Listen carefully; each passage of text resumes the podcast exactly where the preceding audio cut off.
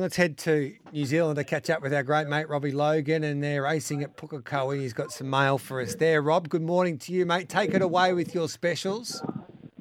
Good morning, Gareth. Yeah, look, Pukekohe today, and there's some listed action uh, for the two-year-olds about to come up early in the day.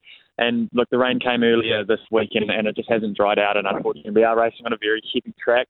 The later we get into the day, you'll see them start to scout a bit wider. But our feature is actually the next race, race three, where I don't I think, yeah, number one, Salt Coates. He's a pretty smart horse in the making, I think, and one of these start really best and become a little bit more professional. So I like uh, race three, number one, Salt Coates in the next race. So race three, number one in the next race. What else have you got for us, mate?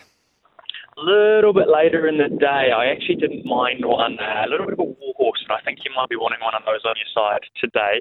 Race six, number one, Crystallize. He does it with 62 kilos, but he has the benefit of a three kilo claim. And Ace Lawson Carroll knows the horse. He's ridden him before, and he'll he'll go to the front. He'll bowl along, and uh, I think he'll have his opportunity. He's one that really wears his heart on his sleeve, and you definitely want him in a fight late he's as tough as they come. So race six, number one, crystallize. Will that do us, mate, there, or you got another one for us in the latter part of that meeting? Yeah, I think that might do. We might put the put the cue in the red there. It's a little bit heavy today. All right, mate. You make sure you um, get some better phone coverage. But I think we got the gist of what you were saying. Race three, number one, Salt Coats and Crystallize. Race six, number one, and make sure you keep that hair dry there because we don't we don't want that messed up, mate. Cheers, Gareth. You're a good man. There's Robbie Logan.